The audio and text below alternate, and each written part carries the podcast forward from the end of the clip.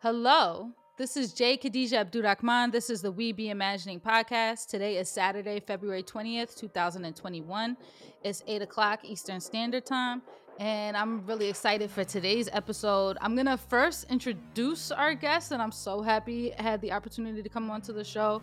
And then I'm going to say a little bit about a project that they worked on and why I'm really excited about it, and we can maybe take it from there. And so, first, we have Sophie, who is a co founder, organizer, and zine gremlin at Free Radicals, an activist collective dedicated to creating a more socially just, equitable, and accountable science. Um, how are you doing today, Sophie? I'm doing great. Thanks for having us on the show. Yeah, super excited. And I also have Shakir. He is a community organizer and lawyer working with the Stop LAPD Spying Coalition. What's good, Shakir? Hey, uh, yeah, thanks for having me. Yeah, thank you so much for going, coming on the show.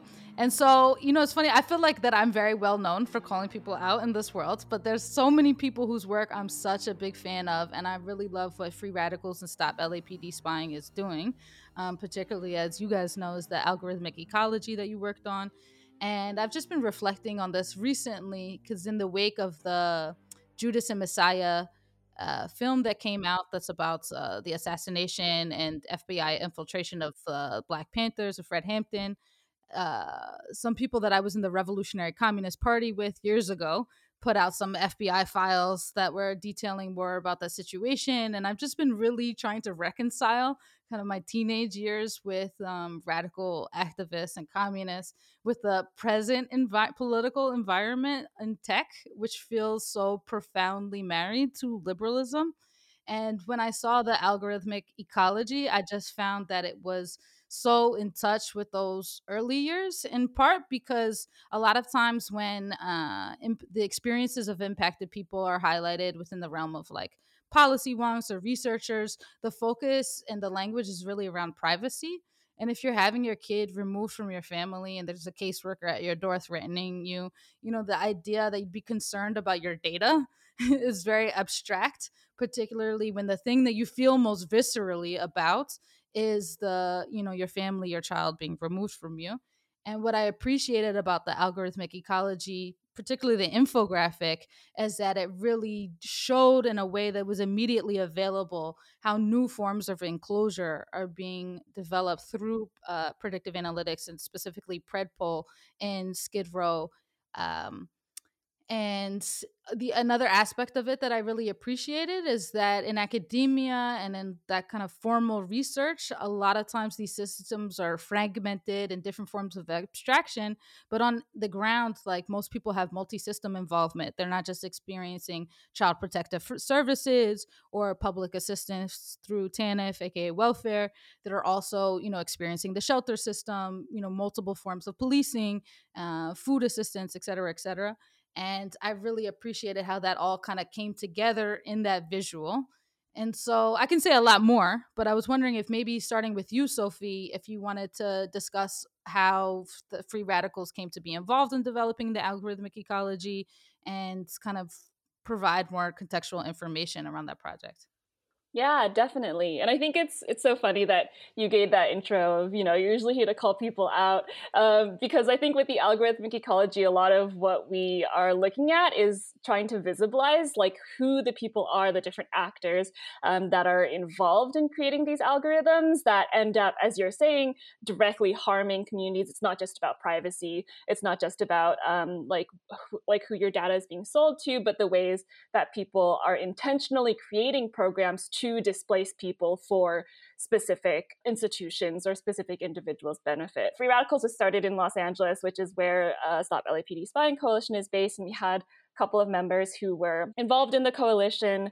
Um, and originally, they had reached out to us just to um, talk a little bit, see if we had any folks who knew about the kind of computer science technical sides of predpol or these other kinds of predictive policing algorithms. What uh, we ended up doing is kind of getting involved in the predpol fight more generally, um, and a lot of what we do is political education, this kind of pop ed, uh, similar to a lot of the stuff that the coalition does, especially through art and zines. We got involved also with this kind of very critical lens on science and technology more broadly and the history of science and technology. And uh, one of the things that we talked about a lot was what are the ways that data and algorithms are being used, specifically predpol, predictive policing in Los Angeles more broadly, and what are the ways that we can maybe like mobilize people or make these things a little bit more visible. And a lot of the process of developing this was just throwing things onto a wall. Uh, literally at the offices in LA CAN, uh, which is the LA Community Action Network, which is based in Skid Row in LA. And speaking of Skid Row and Los Angeles, the algorithmic ecology itself comes very much uh, from the lived experiences of the folks on Skid Row, from the work that the research that folks in Stop LAPD Spying Coalition have been doing with Skid Row residents uh, for the past many, many years. Um, and one of the things that uh, the coalition produced a couple of years ago was this uh, report called Before the Bullet Hits the Body, uh, in which they interviewed a lot of folks on Skid Row and across Los Angeles about their experiences with predictive policing. One of the things that uh, the coalition also does is file these Public Records Act requests, or in California, it's a Public Records Act request um, nationally. Uh, folks might know it as FOIA, the Freedom of Information Act. And in one of these uh, CIPRAs, a lot of uh, documents showing where these predpol hotspots were kind of showed up. Oh, and I guess I haven't really talked about what predpol is, right? This is, it's funny because you asked this question. That should be a very straightforward question, uh, but it involves just so many different kinds of layers to the process. Predpol uh, was uh, this predictive policing system that the LAPD used. Uh, they're no longer using it now, although they as a company um, still are selling their products to other police departments across the country. Um, and Predpol uh, is a location based predictive policing system uh, which uses an algorithm to uh, essentially predict where, uh, I say that with heavy air quotes, where crime is going to happen and then creates these little uh, hotspots designating those areas. And they do this by taking historical crime data, which uh, LAPD has said has been very adamant about saying uh, does not include race as a factor. They say, you know, it's only uh, where the crime happened, the time it happened, and the type of crime. But of course, uh, we know that all of these things have racial determinants, that uh, location is a proxy for race in a place that's as violently segregated as LA, um, and with as violent uh, racist history as a place like LA. So that's Predpol. To back up a little bit. And in the CIFRA request, the coalition was able to receive um, these kinds of hotspot maps, so where the hotspots were were being placed. And a couple of years before, a Skid Row resident named Charlie Africa had been murdered by the LAPD on Skid Row. And so the coalition wanted to know whether or not the murder of Charlie Africa had happened in a hotspot. Um, and so a lot of this mapping um, was taking place. They were looking at uh, taking compiling these maps making density maps out of them. And then from that work, uh, what gradually became apparent is that while you would expect that with traditional concepts of algorithmic bias or the inequity uh, that is kind of uh, perpetuated by algorithms, that you would see, you would get the kind of like dirty data in, dirty data out narrative, right? I don't know if this is familiar um, I'm sure a lot of folks who are kind of in this like tech police no, that's great. space. Yeah. Uh, so that kind of like dirty data in, dirty data out narrative. And if that was true, then you would expect to find that in Skid Row, which is essentially the most policed neighborhood in the entire United States, uh, that you would find a lot of hotspots there, right? And what we actually found is that most of the hotspots were creating this kind of perimeter around Skid Row instead. So they were essentially creating an enclosure, as you mentioned earlier, um, around Skid Row that was moving in closer and closer, kind of what we were calling quarantining off Skid Row in the service of gentrifying the rest of Los Angeles. Um, and so the algorithmic ecology came out of a lot of this question of okay, well, if dirty data in, dirty data out isn't the framing uh, and isn't the way that these algorithms are actually being used and actually showing up, then what is? How do we show uh, all of the different factors? Uh, how do we visibilize the institutions that are making these choices uh, to create algorithms in service of a certain goal? And how do we, yeah, so how do we do that? and that was kind of the genesis of the algorithmic ecology and all, all of the the kind of different layers of it uh, were the result of ensuing conversations between uh, this kind of co-working group of, of free rads and, and coalition members so that's the the very long genesis kind of story of the algorithmic ecology that's fantastic. Thank you so much, Sophie, for providing such a substantial, detailed um, response. I really appreciate that, and I, I, I like particularly appreciate the part about just throwing stuff on the wall of LA Can because that's definitely my process of trying to synthesize and put together these different pieces.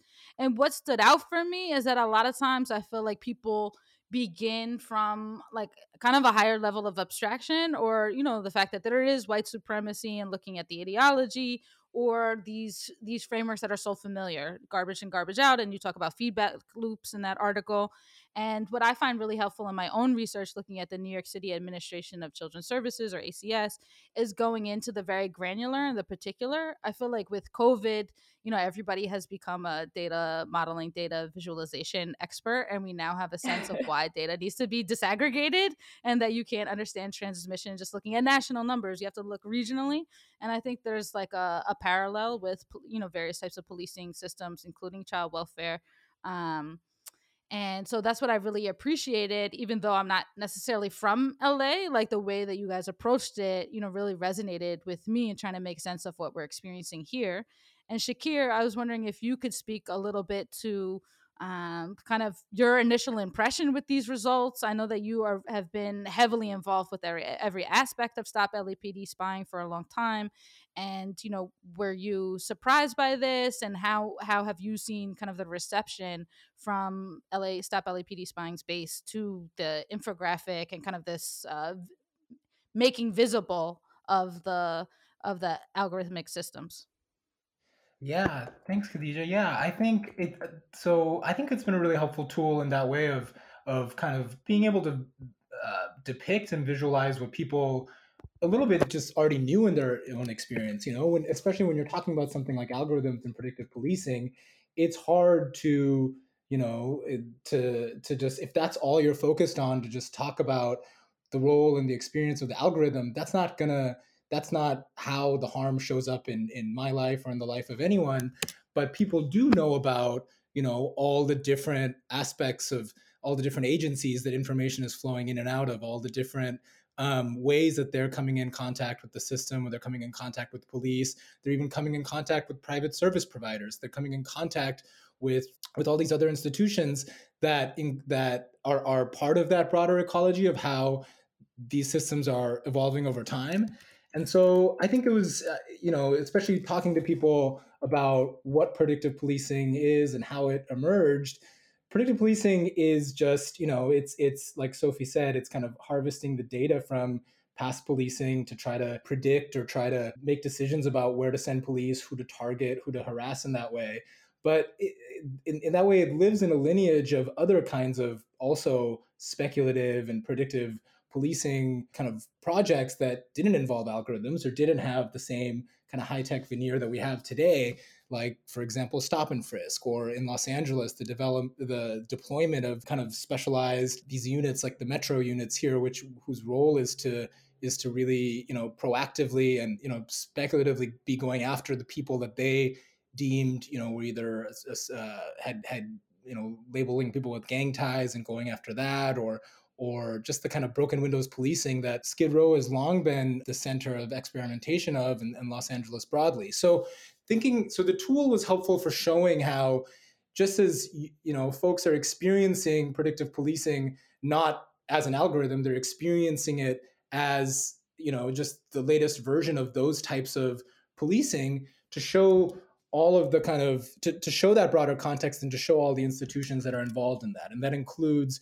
you know, not just LAPD, which is maybe the, the, the most direct kind of tip of the knife manifestation of it, but also the industrial actors that were involved in in in driving it, the the kind of real estate developers, real estate interests that, like Sophie was saying, play a role through the shaping um, play a role in, in shaping how policing is going to manifest. And so even with predpol what we're now uncovering and this is this comes out of the tool helping us kind of analyze okay where, where do we need to research after we've done this work of documenting the harm documenting people's experience of it and then also filing all those public records act requests of lapd and, and, learning about how how predictive policing was developed now we're also filing public records act requests of developers and business improvement districts and their communications with the police and their communications with city agencies. And we've discovered that a lot of these business improvement districts, which are basically kind of groups of of uh, real estate developers and speculators in a neighborhood, how they were also plugged into Predpol on both ends of it. They were receiving the reports. They were, of course, then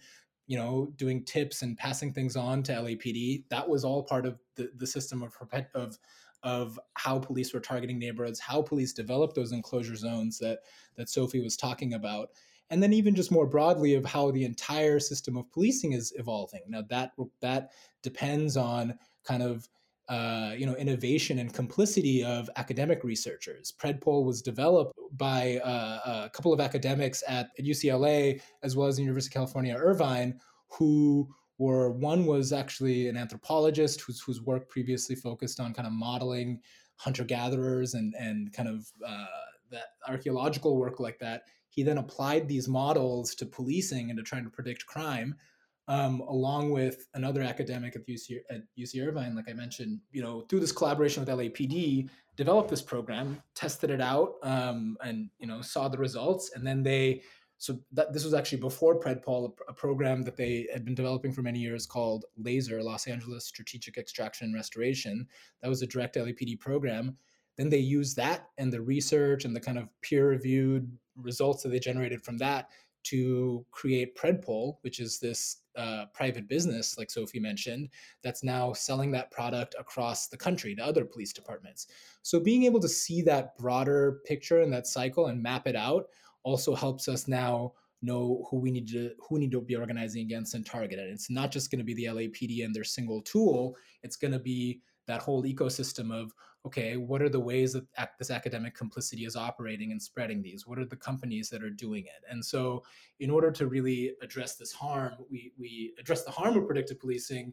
It um, we know that our fight can't just be about ending predpol, ending LAPD's use of predpol. It's also confronting that whole ecosystem and everybody who is part of um, kind of building and rebuilding and reshaping and reforming policing into um, something that you know is expanding over time is becoming more durable and harder to dismantle over time so yeah so i think it, it helped kind of uh, map out our broader fright and also to sh- and and to you know bring to life people's experiences of how it's e- even in, in in what and how they've seen the system evolve over time and how they're experiencing it, it's more than just the algorithm. It's more than just the computer program.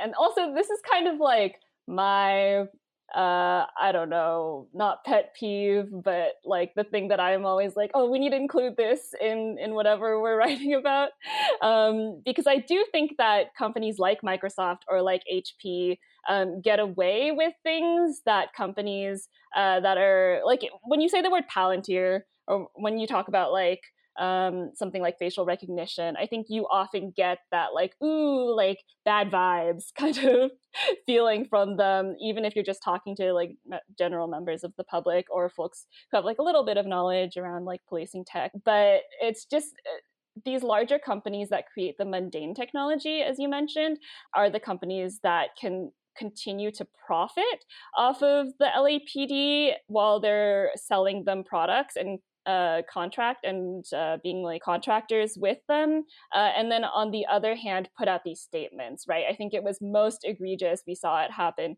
several times in June after the murder of George Floyd and these uprisings, uh, where these companies would put out these statements about racial equity, about standing for Black lives. And it's like, you know, this is while we're doing, uh, we're working on this defund surveillance campaign right now. This is when we're looking through the LAPD's expenditures, their budgets, and seeing millions of dollars going to Microsoft to create uh, these different databases to create different uh, software that allows the LAPD to keep doing what they are doing. And I, so I think that that's one thing that we've been talking about a lot is what are the ways that like we can make it so that it's not just a couple of tech companies that have like that that dirty name, uh, but also think about ways to target these other tech companies and demand that they stop selling and that they stop contracting uh, with the LAPD. I mean, I think you you saw like the No Tech for ICE kind of campaigns, and there have been, I think, successful campaigns, often led by tech workers themselves, um, to get companies to stop selling uh, or to stop creating products that are uh, actively harmful. And I think that's a hopeful sign for us with uh, what we could accomplish with the LAPD or with with other police departments with um, these these different tech companies. Uh, and I say when I say with the LAPD, I mean absolutely not with the LAPD, but to get these companies to stop working with the LAPD. But yeah, I think you can see that with like the the algorithmic ecology too. Is that when we talk about um, these different private interests and also nonprofits and also different foundations, those are all part of the folks who are creating these products. They're definitely a part of the ecology.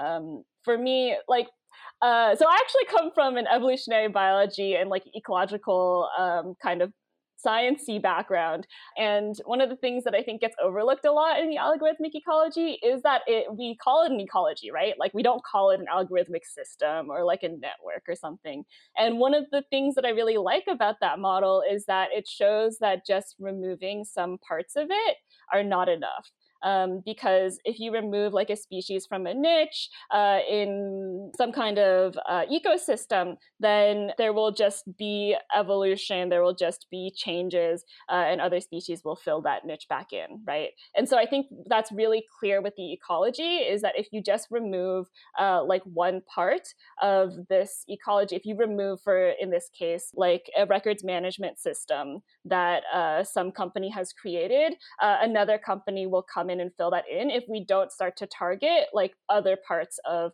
the, the algorithmic ecology at the same time if we don't start to talk about abolishing the police if we don't start to talk about um, the ways that nonprofits academia are complicit their research is creating the need for the need that is created by things like shakir mentioned real estate developers et cetera et cetera uh, the city itself uh, the mayor they're the ones who are creating this quote unquote need for these programs that tech companies are then creating. Yeah, and I, I could add to that that I mean, especially as we're we're looking at these companies and like Sophie was mentioning, kind of looking at them in the context of the statements they were making this summer, that that it's of course you know people we think about Palantir as this really harmful um, mm-hmm. Uh, you know layer on top of layer that's that's expanding the harm of what LAPD does. But even like the the role of companies like Microsoft and um, HP and them, it's not just that they're kind of providing this like mundane background infrastructure.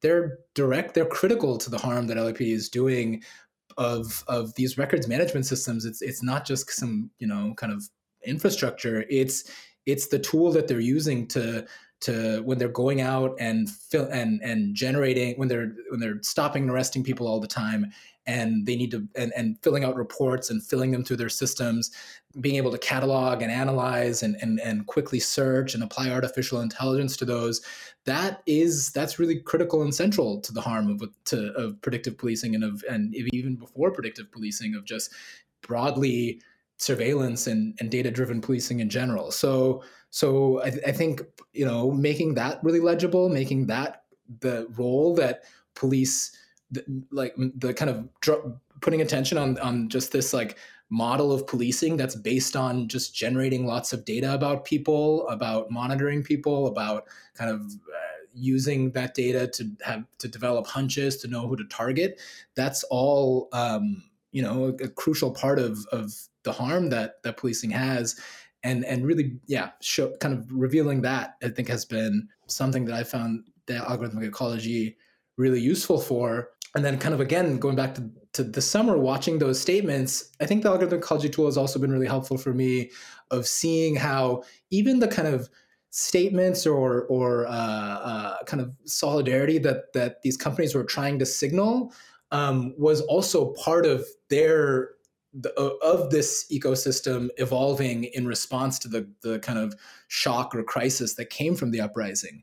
Watching, you know, Microsoft, for example, say in response to the uprising, saying that we're going to stop selling facial recognition technology to police. Seeing Amazon saying we're going to put a pause on that for a year to, on the surface that sounds like a like a like a good thing. And in fact it was sort of celebrated by nonprofits um, including a number of the kind of ai nonprofits ai ethics nonprofits that these companies like microsoft are heavily funding.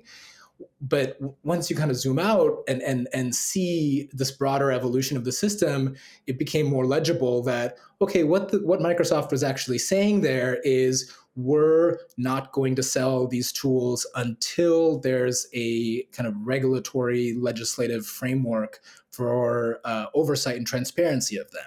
And then seeing that that they're actually what so what they're doing then so they're saying they're waiting for that framework. Then you have on the other hand kind of nonprofits and lawyers and you know i come at this as, as a lawyer i come at this kind of from seeing the role of of the legal profession as kind of so crucial to building and, and, and as I've been saying, kind of rebuilding and reshaping and, and shock absorbing for the system over time, watching then lawyers and other reformers then using this moment to come up with those the kind of regulatory framework for for facial recognition that Microsoft is saying they're waiting for. And then that framework that obviously kind of the power of these companies through their ability to lobby the government and lobby legislators they're going to be then coming up with that that that new framework that is going to be used to legitimize facial recognition and create a pathway for for use of facial recognition. And then you know they, they can point to the statements they made as oh we're doing this out of uh, out, out of some you know political or whatever kind of solidarity with with the movement going on right now. But really what they're doing is they're just figuring out how to repackage and and and kind of you know uh, uh, unleash their systems on the community but in this you know in this way that seems responsive. So so being able to see all those different actors of being able to see the role of kind of legal reform advocacy nonprofits the role of academics who are doing the kind of research on bias in, in these tools and reducing bias in these tools seeing the role of, of the statements these companies are making and what does that ultimately produce? That's then producing eventually kind of a sanitized version of the technology that we'll just have to dismantle and, and or organize against in the future. Um, so so yeah i think I, I the, the tool for me is is helpful for kind of seeing that just the operation of just reform how it's how it's this process of of of kind of evolving the system and, and helping make it more durable and harder to challenge rather than truly dismantling it no, thank you. I was thinking about what is the total opposite of the complex ecology that you guys paint. And I was thinking about, you mentioned earlier broken windows policing and broken windows logic. And I was thinking about how that produced um, particularly policies demanding greater accountability via um, transparency.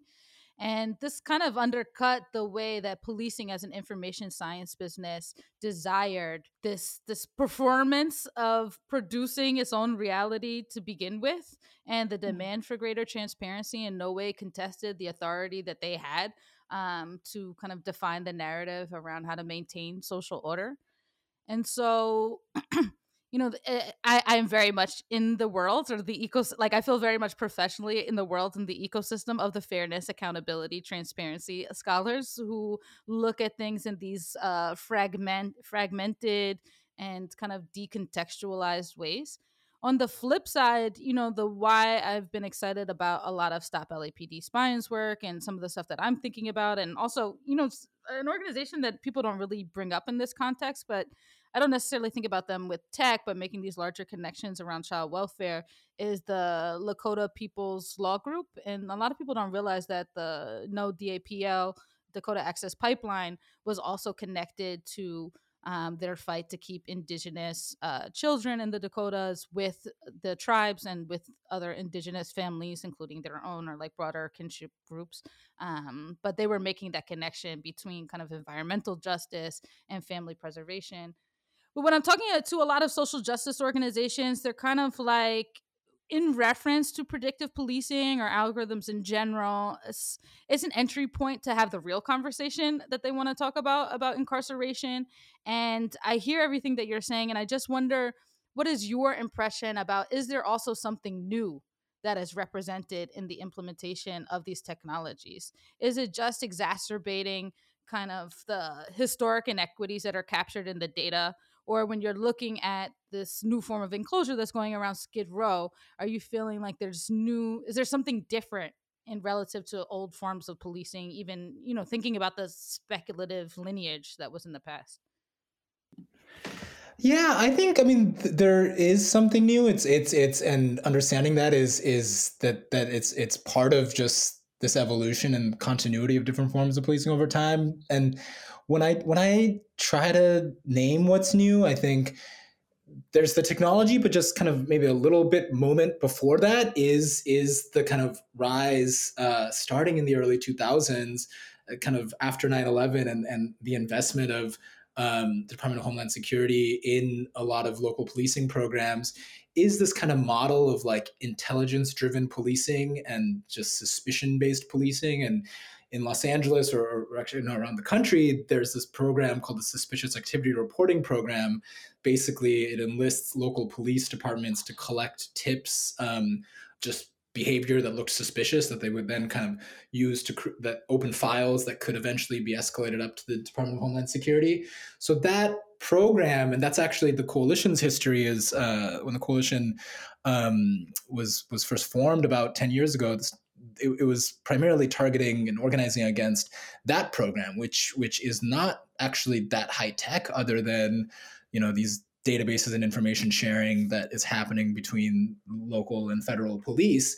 But it's sort of that's maybe a first moment that I see as as as kind of really important for for watching how this stuff has evolved and how local policing has evolved is policing becoming this more as I've been saying, like kind of intelligence driven. I don't, and I don't know if that's really the best way to put it, but it's just like, you know, starting to become data driven, but just generally like hunch based and generally about kind of this mass suspicion and mass, um, uh, uh, just kind of you know speculative criminalization. So then there's that, and then of course, as the as you know policing starts to become this more of this enterprise generating data and and and even you know you can think of things like broken windows policing and, and stop and frisk as as you know in that way all about creating as much contact between police and, and, and black and brown communities as possible using all that contact to generate lots of data on people on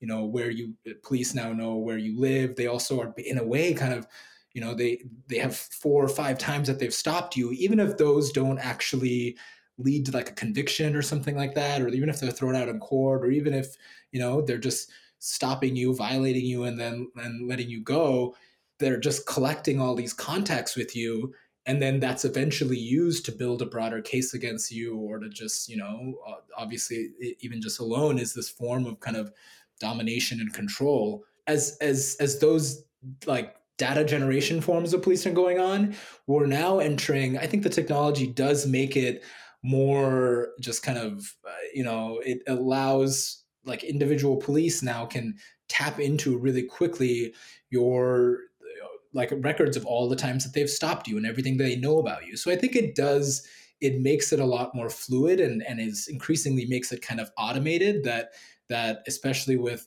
you know automatic license plate readers and as, as we begin to see the proliferation of facial recognition that police can very quickly look see you or see your you know car and and quickly know about all of this contact. Now again all of that contact and everything that they've done is obviously you know it's it's it's it's that's just classic policing and classic kind of police racial profiling and targeting of communities.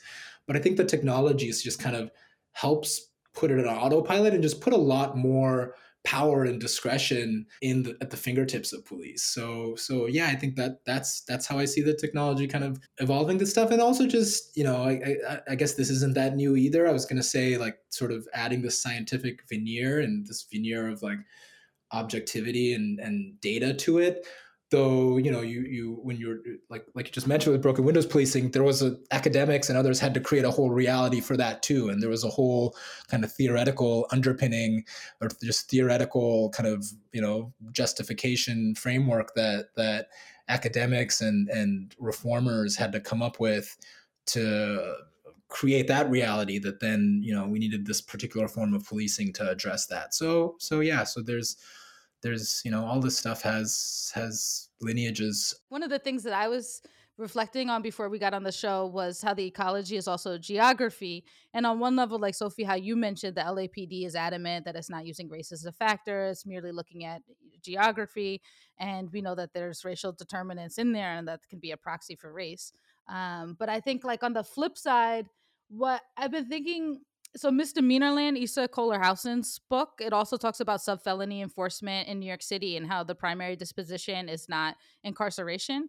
And it looks at how populations are moved spatially across time when they're not um, convicted, and maybe they get an ACD mm. where they get a dismissal after six months if they're not um, found a violation again. Um, and just like this tremendous amount of time that people spend in court, and then they're like marked uh, and unable to access other kind of activities until the thing is cleared. And it just made me think of I'm like a huge hip hop head, and it's been really hard to be a hip hop fan these days. um, with uh, a Lil Wayne doing the step and fetch it for for 45, trying to get a pardon. Although at least like there's a there's a way that the pragmatism took the edge off of the pain a little bit. Um, but I was thinking about, I was thinking about Beanie C. I can't remember if it was Beanie Sigel or Styles P. They made this comment that uh, bodegas or the corner store in New York City is just like a big ass commissary.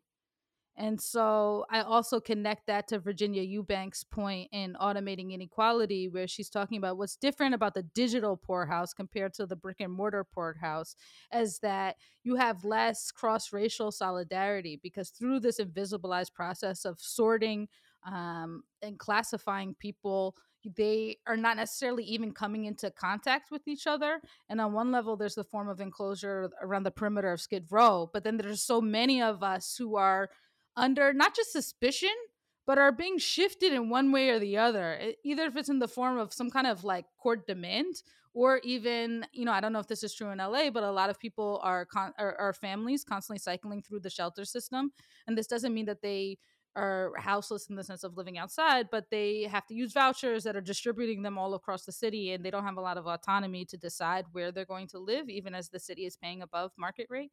And so when I'm thinking about what is something new, and like you, Shakir, I'm not quite. I feel like it's on the tip of my tongue, but I don't know exactly how to explain it. But it feels like something that's this convergence of the invisibilized nature of it and then this like geographic part where we're being moved around and like further segregated. Yeah, definitely. So sorry to cut you off, Sophie, but that was just a, a thought that. No, no, I think that that's especially when we when we look at Los Angeles. I think a way that this is uh, very apparent is in the ways that even when we're talking about predpol, um, like this movement is related to gentrification, right? To the ways that the mayor, um, the city government, uh, real, real estate developers are trying to protect property of a certain kind. Um, and I think when we talk about predpol, uh, I mentioned earlier that they say, you know, we don't look at race, we look at only uh, when it happened, what kind of crime it was, and uh, like where it took place. And the, the type of crime that they they use for predpol, at least in LA, is property crime. And uh, it's so telling, right? Because like the freaking, I don't know if we're allowed to swear on this podcast. Oh yes, you can. like the fucking police and the city itself are are taking property away from like the unhoused residents of Skid Row constantly, right? Uh, and Predpol says that it's supposed to be protecting property crime and uh, or protecting property, and it's very clear that uh, they're protecting a very like specific kind of property, which is uh, like the property of landlords and uh, these like landowners. Even in the ways that we're seeing the hotspots kind of pop up geographically, it is all part of not just displacing, not just quarantining Skid Row, but also gentrifying Los Angeles, right? Like rent goes up in different areas as uh, small business owners, legacy small business owners, especially in ethnic enclaves, are being pushed out. Where are those communities going? Um, and what are the ways exact, exactly as you're saying like what are the ways that we're being either like more segregated or more dispersed um, i think is is super super super valid to go back to yeah that that i think larger question of are there ways that this is different one thing that shakir was talking about with like the ways that people interact with the police. The police are uh, kind of like marking down uh, these these kinds of interactions, and it doesn't matter kind of what the uh, ultimate uh, resolution of each of these uh, interactions is. One of the ways that we see this really come up is in this thing called the Chronic Offender Bulletin that was a part of LASER, which is, uh, as Shakir mentioned earlier, one of the other predictive policing forms that the LAPD uses. Uh, and LASER is a little different from PredPol in that LASER had both a place based and also a person based component and so the the person based component um, it was supposed to be like if you had a certain number of tallies uh, of like interactions with the police that you could be put on a chronic offender bulletin. And one of the things that the uh, the coalition did was to uh, call for an audit of community, huge community pressure, a lot of mobilization to uh, demand that the police commission, um, that the Office of the Inspector General do an audit on these programs. And from that audit, what they found was that the, so I think it's I don't remember exactly the numbers, something like five or something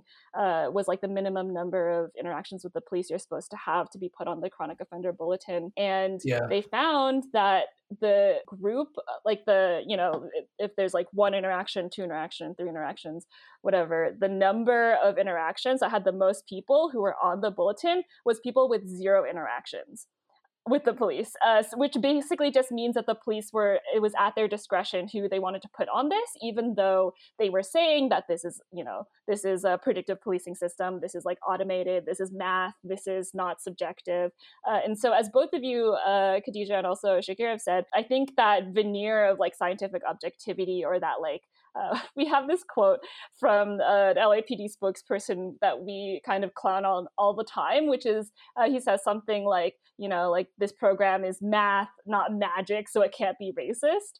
And they use this rhetoric to to basically strengthen their use of these programs and to make it harder to get rid of these programs. And I think that that's very, I think that's actually really, really important. That's also uh, kind of doubled down on. So with laser, even though they use this rhetoric, justify their use of laser, when all of this information came out about how it was actually uh, no, no surprise, super subjective. They were then able to say, okay, well, we'll stop using laser. I guess we kind of fucked up with laser. We'll, we'll we won't use the person-based predictive policing program, but Predpol doesn't target people. Predpol targets places. Predpol can't be racist because it's about places. Then they're able to even use those kinds of situations to further bolster the PR that they're putting out for their other predictive policing programs. Um, and so I think that like talking about the kind of language that LAPD or different police departments are able to use as a result of these predictive, uh, predictive policing or like data driven or algorithmic policing systems is is super super super important. Actually and one other thing i would say Go too is that i think also the ways that these predictive policing analytics kind of algorithms make policing different is that they do make policing efficient in a different way. When we are talking about for example the predpol algorithm an algorithm is just like a recipe right? An algorithm is just a, a way to put in different things and then uh, generate different results. And you can do that with a pen and paper. You can hire analysts to do this. You can hire people to sit at a desk and pump these kinds of things out. And you won't, A, you won't get what I just talked about, which is that kind of um, like technological shield for your programs. And also, you have to pay people a ton of money to do that. And so that's the other thing that these uh, predictive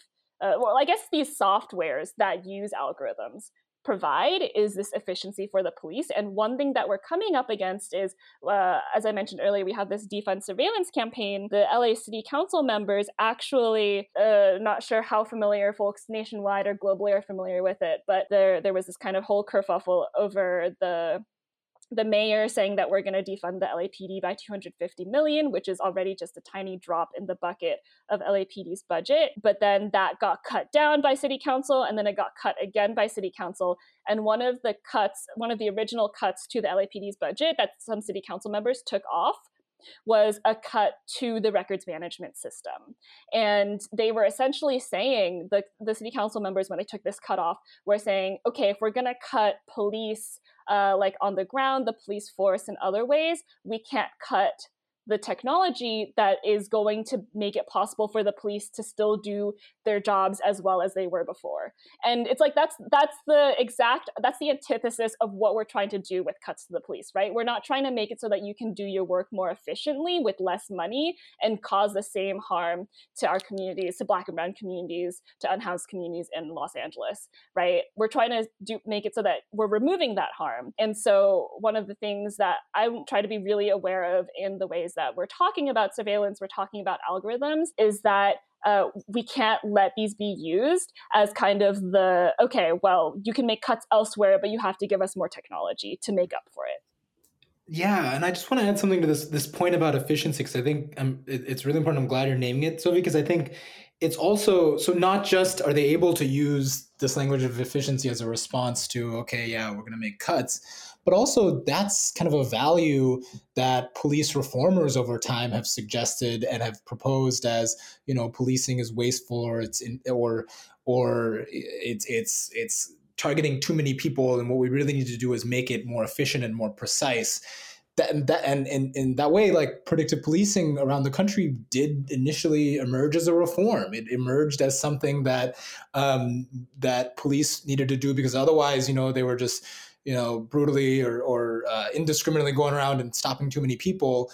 So, for example, with stop and frisk is a practice that that okay, yeah, the if, if your criticism of stop and frisk is oh, you're just you're stopping too many people and it's unfair because sometimes those aren't the right people or or or it's um, or it's it's you know violating the kind of Fourth Amendment rights or something, if that's your only criticism of it, then the response to that is okay, yeah, you're right. We need to be more precise about how we do it. And for example, in New York, what we what we in what in LA has been called predictive policing and laser and, and predpol emerged there the terminology NYPD was using was precision policing and that came as kind of their immediate pivot after the kind of campaigns to to challenge stop and frisk, they said, okay, yeah, we're going to start doing precision policing, and that took the form of gang databases, of of of them trying to claiming that they were now only going to be tracking and identifying the individuals who they thought were the the biggest drivers of crime.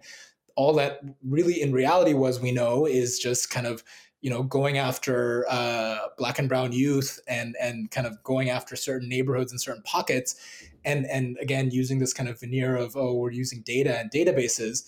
But but again so that that kind of emerges as a reform. And even even something like laser in in los angeles what we've been talking about is the you know progenitor to to what is now predpol around the country.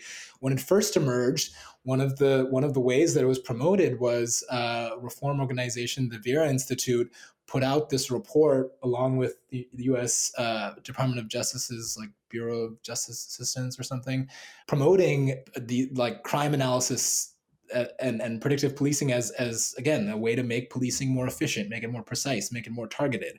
But uh, as we now know from the reality of, of talking to people who experience it or just seeing you know some of the um, like what Sophie was saying of how police are actually using it and how they even you know were putting people on these lists and feeding people through the system even when they didn't have any past contact know that it, it was just the same thing that police always do which is is you know another tool used to go after the people they always want to target and, and kind of dominate and and and stalk our communities but um, emerged again in, as as as a, as a reform I, I feel like there's like tons of material now that is being produced that says basically like algorithms are racist. It disproportionately harms black people. I'm like that level of analysis. I'm not sure if we need 40 different papers on. Um, but when I'm looking at the real granular, and I sent you guys a screenshot of what I was looking, it's called MAPS, and it comes from OCFS, which is the Office of Children and Family Services, is the state oversight body of the New York City Administration of Children's Services. And I was looking at how they were categorizing race, and you know, in part, it's difficult to parse the data because, I mean, one, they're an agency that is opposed to its own inspection, um, but they are constantly changing the terms. And I just, even though we talk about datafication a lot, I just this rubric is so bizarre and i'm just wondering like what is your experience of race and like racial constructs that are being produced by these as as like scientific narratives by these policing systems? And i'll just give an example of what is bizarre from this maps diagram is that you can be latino but you cannot be latino and black and then they have the categories on the left and on the right hand side, it explains what it includes. And Latino, there's about seven different particularities, all of which are versions of Puerto Rican. It like names no other Spanish speaking Latin American ethnicity whatsoever. Um, and then under African American, it's black, interracial black whites, interracial black Asian, so you can be black and Asian. You just can't be black and Latino. um, Ethiopian and Haitian, non Hispanic. It's like very hyper specific. And I think about this when we're talking about what is new.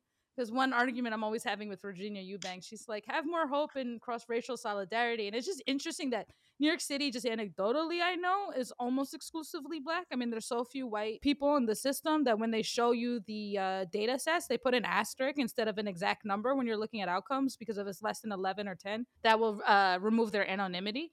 And so that, that's how few white people are in there. And then even when you're looking at, you know, what we would call Latinx, but the, how they call Latino or on the city level Hispanic, um, it's almost exclusively like Puerto Rican. Uh, there's not a lot of good data that shows what happened with the separation of children at the border, even though I know like Children's Aid Society here, Mercy First, there's a few different foster care agencies that specifically were receiving um, from ICE and uh, I'm forgetting the name, ORR, the other refugee agency. Um, but we we don't really have access to that and so i was just curious about how you're seeing racial identity being constructed in the data systems or any other reflections you have beyond you know the kind of canonical argument that the system just in general are racist. Yeah, I guess my first reaction to that would just be, you know, as we're thinking about the algorithmic ecology, like what are what are the uh, investments and what are the uh, kind of like justifications of all of the different actors for creating these kinds of racial categories, right? Because race is socially constructed, uh, because the system is socially constructed, uh, the reasons for displacing children, for removing children, for stealing children, like all of those are uh, constructions by uh, people for certain reasons. Um, and so I think like that's that's kind of the first thing that I would default to wondering about is like does dividing up communities in these really granular but also arbitrarily granular it seems does that serve like a purpose for the system itself? Because i think one thing uh, that's really clear is that it's not the community self-identifying right? It's not like folks are, are able to put in like the different ways that they, they identify. And i think on a broader level thinking about okay and then it's not just about fixing the system by changing the ways that we can identify that we can self-identify because the system is going like the gaze of the system is always going to categorize people in ways that are different from how we self-identify anyway. Um, and so i think that's something that we see in in la that is related to kind of what you're saying about like oh the algorithm itself is racist is like okay yeah like the algorithm itself is racist, but not just in the ways that all of these, you know, compute like a uh, what, what do you see? Like the the papers that like ACM-FAT or something, or like these fairness, accountability, transparency kind of uh, computer science papers might talk about. Um, but like, what are the ways that the institutions that are creating these are explicitly profiting or benefiting off of being racist in certain ways? One thing I just wanted to clarify about Fat Star is that actual fat people complained, um, and this was also happened the same thing with NeurIPS because it was used to be called NIP, so they are incapable of naming anything in a way that is offensive, and so. even but the, the name change itself is so Freudian. It changed from Fat Star to FAccT. So fairness, accountability. oh my god! And I just like it's just so fascinating. It's kind of like um the National Council on Criminal and Juvenile Delinquency (NCCD). It changed its name also recently. I don't know if you guys saw this to Evident Change, and just Evident? I don't know evident change. Oh wow! it sounds like you know those um those foundations or those nonprofits where it's like, wow, that sounds nice when you hear it, and then when you hear about what they do, and it's like this is just funneling money into the police. and it's like, okay. But go ahead, Shakir. You were gonna say something. Yeah, I was gonna say. I mean, I yeah, I, I don't have like a direct answer to the question, but just as you were describing that kind of, you know, entire like elaborate classification procedure for exactly who is what identity and not and then also just thinking about what sophie are saying about this like whose gaze is this? It just I, it, I think about colonization and, and colonialism and, and you know I my, my family is from Bangladesh and um, you know thinking about like the kind of gaze of like the British colonial authorities arriving and seeing this kind of you know what looked to them like a very crowded, teeming, messy place, and having this obsession with, okay, we need to catalog and categorize, including like through anthropologists and academics, like, but really ultimately helping build the colonial state is like, yeah, we need to catalog and understand like all the different levels of caste and religious identity and all this stuff that that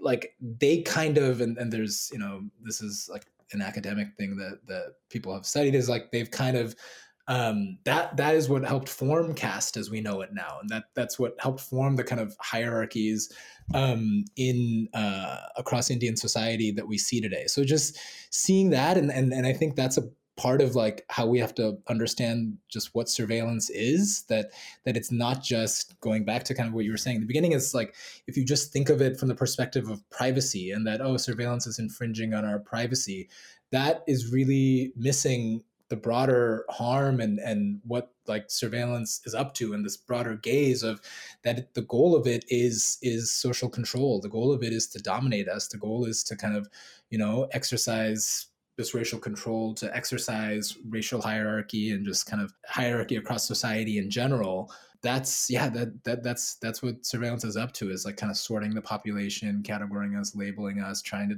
the role that reform has in that is okay like just kind of tweaking a little bit of like making this category seem a little more fair and that category seem you know like taking a little bit from here and putting it there rather than stepping back and, and kind of confronting and abolishing that whole project of of categorizing us and and monitoring us, which is you know hundreds year long colonial project. Yeah, I guess one comment I just wanted to share about what I thought about when I looked at this, and it actually connects to my final question, is that Malcolm uh, Malcolm X had this statement that the FBI remember always that they know everything and that they know nothing, and I, I look at this as an example of they also know nothing and so much of the the spreadsheets or kind of the internal documents that i'm seeing from like city agencies like this is a form of arial font that i think no longer exists. Like i just look at this and i think I'm off so what I what I found very helpful about it is that I think a lot of times when particularly people who don't have lived experiences of these systems are thinking about racism, they're thinking about the cognitive biases of caseworkers and at best like the cognitive biases as pre- racial prejudice of administrators who like develop these categories and I more look at this as like vestiges from former campaigns about who they separated. Like I thought it was really interesting that they put in Ethiopian and Haitian and I was just thinking about like various waves of like we are going to go save the world in Ethiopia and Haiti from like the 80s and 90s the HIV AIDS epidemic and that's kind of my hunch and hypothesis on this. And I've really thought about it a lot because for example, if you're just everybody talks about how neglect is really a word for poverty that then gets criminalized by these agencies, and that's like on the surface true. But at the same time, you know, Asian Americans in New York City have similar and in some places even higher rates of poverty than Black and Latinx people in New York City. But they have, I think it's less than 2% representation in child welfare in New York City. And when I'm looking at other city agency data like Medicaid, there's like the least amount of surveillance in a way and there's like equal representation across all ethnicities and races but then as you're looking at public assistance using cash you start to be seeing it become disproportionately black and latinx. As you're starting to look in the shelter system it's disproportionately Af- like specifically african american and puerto rican and then you start seeing the highest rates of the child welfare system. And so i just found it helpful as like an inadvertent record of the way that they've conceived things. Like even under Asian, it's like Asian, Laotian, Vietnamese. It's like very like how did they choose these? And I can't imagine understanding it like uh, without the context that you provided, Shakir, and thinking about Bangladesh or India or something like that. Um, and just how they have approached like various global crises that they also initiated. But that kind of connects to my last question was that I wanted to talk to you guys about abolition and one of the things I was really interested in hearing from you is that I, feel like the kind of major point that people make is arguing against reformism but like what actually we can't abolish dismantle and displace these systems without understanding kind of the central things that allow them to operate. And when you're thinking maybe not on the level of tactics but on the level of i don't know ana- eh, the level of analysis like where do you see the seams of the system. And when you're thinking about defunding, I know you sent, sent me the defund surveillance link, but eh, since you're taking an ecological approach, you know, what do you think are the key areas and what does abolition mean for you guys in this context? And whichever order you want to start. I can start. I think what you're what you're asking touches on we had so many conversations when we were developing the algorithmic ecology. Uh, we had conversations about whether community should be in the center about whether community should be at the top of this diagram um, about whether uh, it should be something that is reversible. And the reason that we eventually decided on the way that the diagram looks now is to kind of get at this concept of like punching up right? Um, of like institutional power um, of the way that the community can fight back against the way that these different institutions that have a lot of different forms of capital political cultural physical financial the way that we can resist too. And one of the things that we had talked about was can we create something that goes with this that is like a liberation ecology or like an abolition ecology. Um, and that's something that I think our conversations have continued around. And I think I think one of the things that we have talked about with this defund campaign also you know there there are all of these like zoom conversations that are hours and hours and hours of uh discussing things that don't go into like whatever the final quote unquote product is or campaign or talking points and a lot of it has been around um, as a, as you know your your work is very intimately connected to this idea of how even within this within the city within the state these different forms of what people want or like not what people want but uh, what you would see is like ways that money could be re- redistributed outside of police those other like city government uh, agencies are also complicit in in surveillance in displacing people in harm and in violence. And so i think we have been very conscientious and very careful around asking where we want things to be redistributed to but back to kind of like the the scenes in the in the ecology I think when you look at the ecology, to me, while it is a map of the different actors that are creating an ecology that is ultimately very harmful, I also see it as a very hopeful diagram. I think of it as actually a very optimistic diagram because all of these different connections, all of these different arrows between things, while they are the way that money is passed or that different connections between these different actors exist, they're also the places where we can start to create those alternatives um, and where we can start to see how abolition isn't just taking away those things that exist, but creating also the alternatives to them. And i think that that makes it so that you know like if your work if it doesn't capture your imagination to be at an LA Police Commission meeting every Tuesday, uh, staring down police commissioners on Zoom.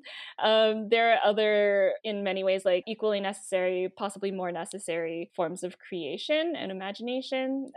to point to the title of your podcast, um, that that folk that folks can can participate in and a lot of that is uh, you know in creating community and i think you see it a lot with like mutual aid networks especially the ones that are actually founded in community and in like personal relationships with each other and in neighborhoods and, and local community alternatives to 911 these kinds of other other programs. I think that a lot of the time when we think of abolition and police abolition um, it is these kinds of like alternatives to the police that people um, initially default to thinking thinking about. So what are the the alternatives to to a system that is again like supposed to be punitive? And I think that what we in these conversations have talked about a lot is that it's not about creating alternatives to the police, but about creating systems that make it possible for us to not have the police. Kind of a very broad answer, but I think uh, one of the things that the the algorithmic ecology um, helps to kind of visualize. Yeah, I think that's right, and yeah, largely the same for me. That I think it helps, and also trying to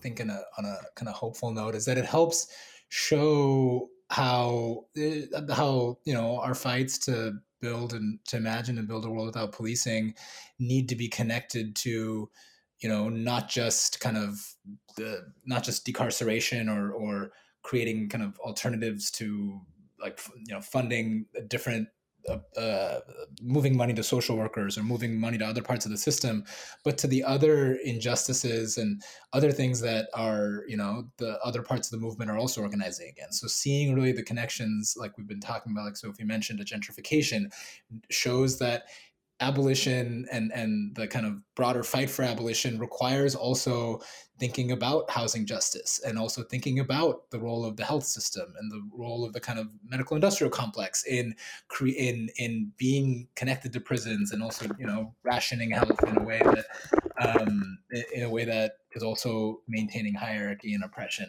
And so you know I, I think of abolition as as as a process of or as a kind of fight to dismantle all of that, to undo all of that, because just kind of safety without institutions, like like safety just without police and prisons, is is that can't happen in a vacuum. We need to also think about all of the other kind of instruments of of domination that just as they created policing and, and, incarceration that you know there's all these other forms that that those ideologies take and that's why you know, I really appreciate that the, the, you know, the top bar of the algorithmic ecology is naming those ideologies and not just kind of naming them as, as these theoretical things that we don't, we think are bad, um, like patriarchy and scientific objectivity and white supremacy, but that those are operating through all these institutions. And so policing and prisons are one of them, but so are, for example, universities, which are perpetuating those systems, but also just generally exist to kind of hoard and, and, and limit the, the spread of knowledge.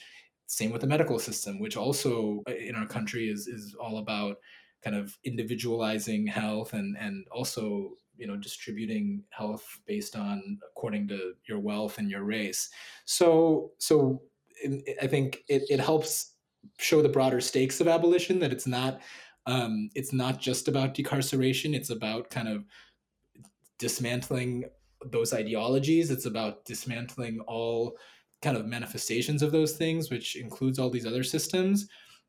And of course, kind of imagining what we need to build in order to in order to have the kind of um, in order to not need police, in order to you know, in order for police to be unimaginable. So so yeah, so I yeah, so kind of uh, helps highlight those broader stakes and also just helps highlight like that abolition isn't just something we kind of believe in or dream about really far in the future, but that it's like the lessons of something like this tool, like the algorithmic ecology tool, help show how the system is growing and building like right in front of our eyes now and especially seeing the response to the you know very abolitionist uprising this summer and seeing in real time how these all these institutions are readjusting and are and are coming up with ways to you know to to reform and rebuild including actually like using kind of the language of abolition in some ways. You know seeing this summer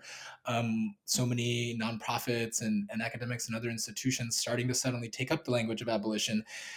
Again abolitionist kind of critique and analysis helps us see how that's all part of or can be all part of you know shock absorbing for the system and helping grow it. So so yeah i think i think this tool really helps highlight um, what abolition requires and also how um, how yeah these systems are, are growing and evolving over time so one i just want to say that i appreciate i like ask people like how would they solve kind of racial capitalism late stage capitalism on every episode and most people are like stunned and horrified.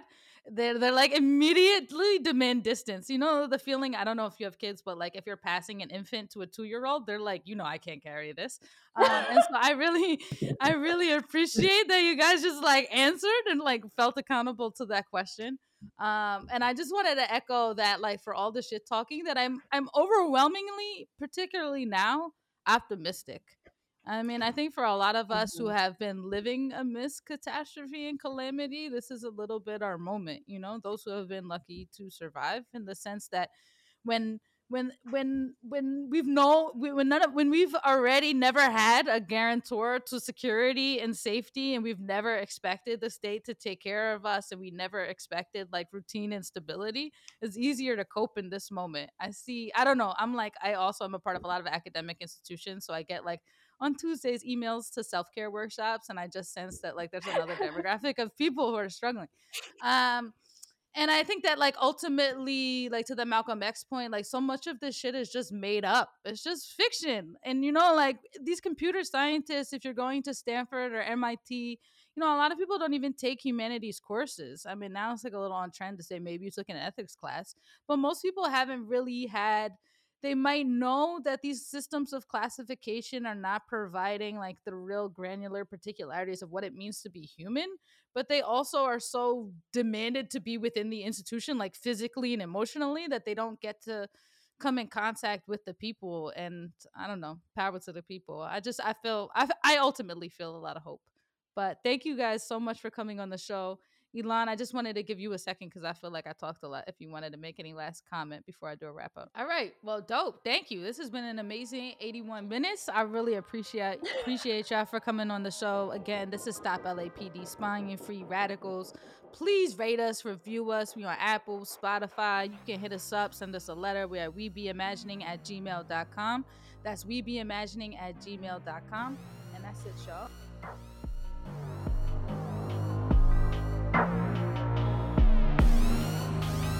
you